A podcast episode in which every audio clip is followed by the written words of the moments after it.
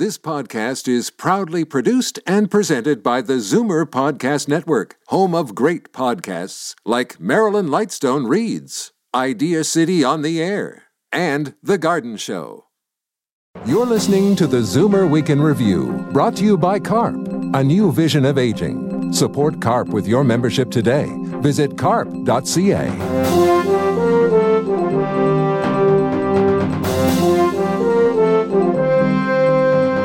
Good afternoon and welcome to the Zoomer Week in Review, all things Zoomer worldwide. I'm Libby Znaimer. Sex over 50. Go and get it. That's the inimitable Dr. Ruth Westheimer. We'll talk about the documentary on her rise to fame as a sex therapist and the dark history she escaped. And helicopters, snowplows, and lawnmowers. Not the machines, but styles of parenting. We unpack them all for Mother's Day. But first, here are your Zoomer headlines from around the world. For the first time, U.S. pharmaceutical companies will have to include the price of prescription drugs in television ads if the cost exceeds $35 a month. The hope is this will drive down drug costs by shaming the industry into being more transparent about skyrocketing drug prices. Pharma companies spend about $4 billion a year on TV ads in the States, and consumers are told in those commercials to, quote, ask your doctor without knowing whether the drug costs 50 bucks or 50,000. Here in Canada, direct to consumer ads for prescription drugs are against the law.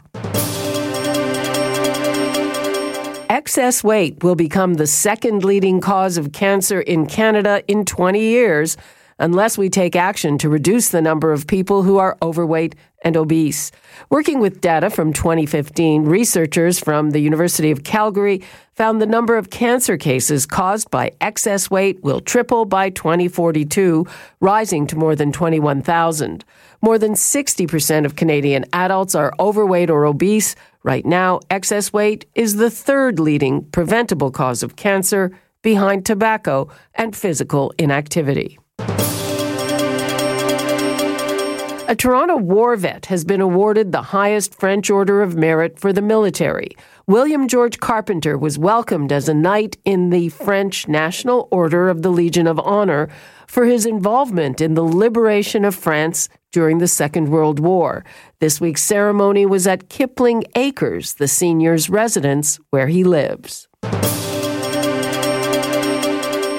Weakness can be despised, or weakness can become the cement of our bonding. That's Jean Vanier, the Canadian champion for people with disabilities who died this week at 90. His charity, L'Arche, helped improve conditions for the developmentally disabled in 38 countries over the past half century. He died in Paris from thyroid cancer. Vanier worked as a Canadian Navy officer and professor before his charity work. I'm Libby Znaimer, and those are your Zoomer headlines from around the world. Hello? You're not going to believe this woman. She has a deep German accent and she talks about sex. And I think we should do something with her. In the early 80s, people did not talk about sexuality. That's a clip from the documentary Ask Dr. Ruth about the tiny Jewish grandmother who became an unlikely pop culture icon. It's not just about sex. For Westheimer, this was the right time to open up about her past as an orphan of the Holocaust. Interviewing her was a delight. Great to meet you. Nice to meet you. Thank you. So, I understand that you have listeners of a certain age. Yes. Okay, I like to talk to them. Okay, I even have a book called Sex Over 50. Go and get it. That's something that people just started to talk about very recently.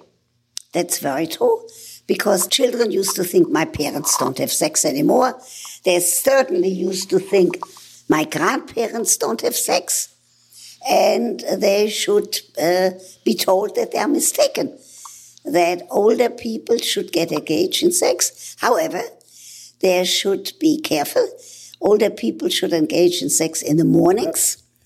Uh, they should get up, go to the bathroom, have a small breakfast, go back into bed. because the uh, for the men it's easier to have an erection in the morning, uh, a man of a certain age, and uh, it's not true that women don't like to have sex after a good night's sleep. That was a myth that has to be buried, and older people should make sure that they hug and kiss and hold hands and keep that physical part of their lives together. I got a sense of you reconciling the different parts of your life and the, the different stories. I mean, it, a heck of a journey.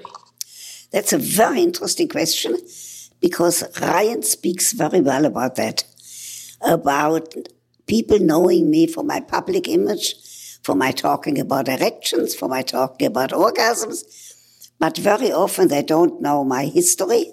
They don't know that I was an orphan of the Holocaust. They don't know that I'm a member of the Museum of Jewish Heritage that right now has an exhibit on Auschwitz. And it's called uh, Not Far Away, Not Long Ago, Not Far Away. I would like everybody to come and see it. And um, I thought that the time has come uh, to be able to say, look, that's where I came from. These are my personal experiences. Not all of them are in the film. I kept a few for another film. And, uh, and, um, uh, but the time was right for me to say there are people out there who are Holocaust deniers, who said it never happened. There are people out there who have Holocaust fatigue. They say it's like the Civil War, don't talk about it anymore. So this film makes a very important point about the early childhood that I had with my parents until the age of 10. Successful early childhood that carried all of us who went to uh, the orphanage in Switzerland through the horrible time when we became orphans because the early childhood experiences are so important. There were hundreds of other mothers and uh, grandmothers who accompanied their children to wave goodbye, uh, to go to safety to Switzerland. But it shows it very clearly that they were standing all alone, since I'm very concerned about loneliness. Older people, like the ones that listen to you, younger people, I think this gives an important message. Let's discuss it. How do you think your experience inform you as a celebrity sex doctor? That was just by chance. I could have been maybe a celebrity in some other areas. I don't know. However, I'm very glad that I had the chutzpah, which means the nerve, to take the opportunity to work for Planned Parenthood, to then take the opportunity to be a sex therapist under the uh, um, mentorship of Dr. Helen Singer Kaplan at Cornell Medical Center. So I was lucky that I was interested in family life because I did not have a family life after the age of 10. How did you come to speak about sexuality in a way that no one else had? Was there any deliberation to it, or that's just the way you were? No. Uh, first of all, I was very well trained. Second, I'm very Jewish. And in the Jewish tradition, sex has never been considered a sin. It always has been considered a mitzvah, a good deed, uh, to be engaged in Friday nights from, uh, with, with, a husband and a wife, very old fashioned and, and a square. So I was very interested in that aspect anyway. I was also interested in the aspect of touching, since orphans like me were not touched after being sent to a Swiss, a Swiss orphanage. So it all fell together. We see you at Yad Vashem finding out what happened to your parents. I wanted to show how you can find out because the Nazis uh, kept wonderful. It's really amazing how with all the things that have happened, how they kept records. I knew some of it, but I wanted to show the other gener- the next generation how you can go on a computer to find it. And I also wanted to show how terrible it is that next to my mother's name, it has the word verschollen, uh, V E R S C H O L L E N, which means disappeared. So that's why I'm so concerned about working for uh, the Museum of Jewish Heritage. We have an exhibit of a freight car that took people to concentration camps. And how terrible it is to have that word that you don't even have a grave for your loved ones. There's an obligation to make a dent in society. I didn't know that dent would be talking about sex all day long.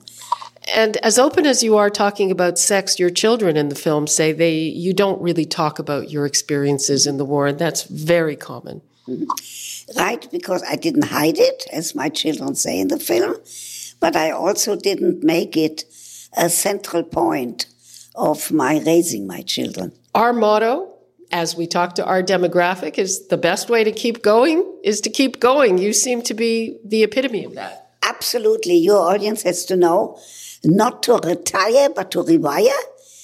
They don't have to be gainfully employed. They can go out and volunteer.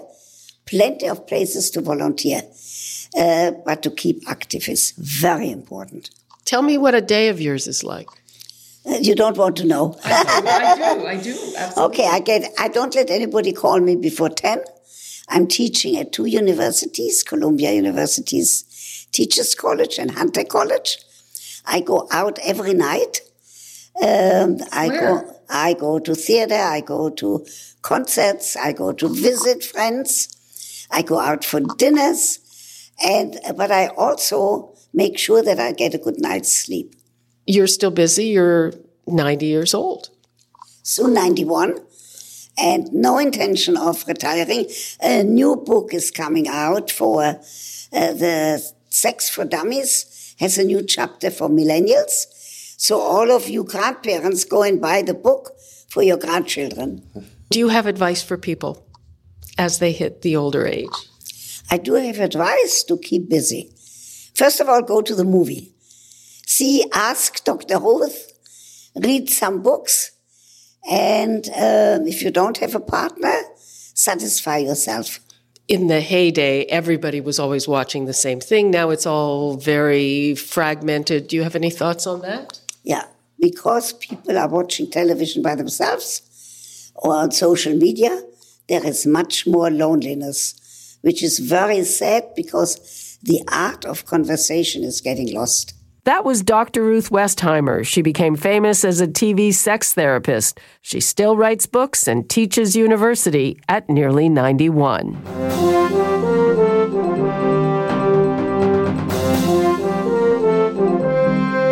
Of you are probably enjoying or about to enjoy a special Mother's Day brunch. And chances are the way you raised your kids is different from the way they, in turn, are raising theirs. From helicopter mothers to snowplows and lawnmowers, the landscape is changing. Erica Diamond is an entrepreneur and parenting expert. So much has evolved over the years. More mothers than ever are working out of the home. Um, but at the same time, we're seeing that moms are actually spending more time with their kids than ever. I mean, the, the studies really simply are that the modern parents are spending more time with their kids than their parents, you know, spent with them. And we call this high parent engagement. How did that happen? We're making sure that the time we are home is really um, plentiful with our kids because I don't know if you remember growing up. I mean, my mom was around, but my friends were like, my, you know, my mom was a stay-at-home mom, but she was at her mahjong groups or they didn't kind of pay attention to us the way they do today. And partly some of it is out of working mom guilt, which is, you know, we have more women in the workforce. And so we're making sure that when we're home, we're spending time with our kids. The good news on the burnt out moms who are trying to give their kids as much time as possible and of course working full time is that the studies show that really it's quality over quantity. So if you're working many hours, but you make those times with your kids really um, you know beautiful reading really getting involved and actively playing with them then we're seeing that it's not how much you're around but it's what you guys do together when you are together Take us through the helicopter, the snowplow, and how kind of one led to another. helicopter parenting we've heard about for years but the new kind of rise of parenting we're saying hello to snowplow parenting curling parenting and lawnmower parenting, and that would all make sense to you. A snowplow, a curler, a lawnmower. It's someone who sweeps or pushes or clears the path for their kids to make sure that they don't get any boo-boos.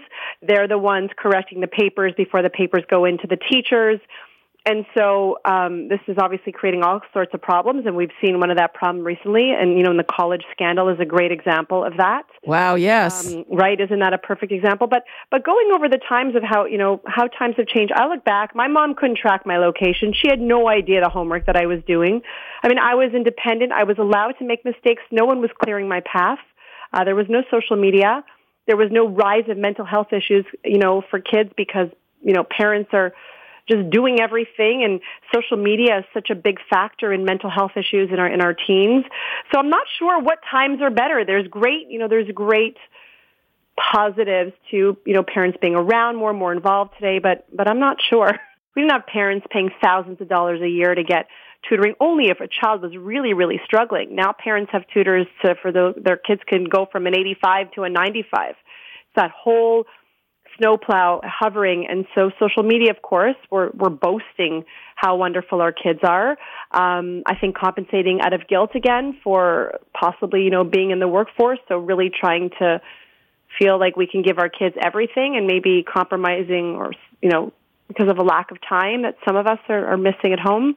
Free range parenting, which is just that, which is you know, you got to let your kids go and explore and not hover and back off in order to really raise an independent, motivated human being. Are stay at home moms getting more or the same or less respect? Well, we can when we're talking about that we can talk about the rise of feminism which means which is kind of dictating that all women should kind of want to work outside the home and that staying at home is somehow the inferior choice and um, that's why some moms refer to themselves as, you know, quote unquote, just a stay at home mom or, you know, place little importance to the work of raising their kids and creating a beautiful home um, where their family feels safe and happy. But I feel that if a woman chooses to stay at home with her kids, she should be just as proud of that decision and her contribution as if she contributed financially. At the end of the day, what's the upshot of these different parenting styles that change, I guess, with every generation? Playtime is, has become indoors. And so um, when we grew up, we did board games and you know coloring and baking and puzzles and and my mom kicked me outside to go play outside and go bike riding. So we're battling our kids to get off the screens and get them outside. We have to adapt to the times, and and society is going to change as we change and evolve. I think it's a matter of keeping things good and positive and healthy in your family. Whatever the trends are that we're seeing in the evolution of screens, I'm trying to keep our family back to, to basic values. That was lifestyle coach and parenting expert Erica Diamond. And that brings us to the end of this edition of the Zoomer Week in Review. I'm Libby Znaimer. Thanks for joining me today. Be sure to come back next week to stay up to date with all things Zoomer worldwide. You've been listening to the Zoomer Week in Review, produced by MZ Media Limited. Executive producer Moses Znaimer.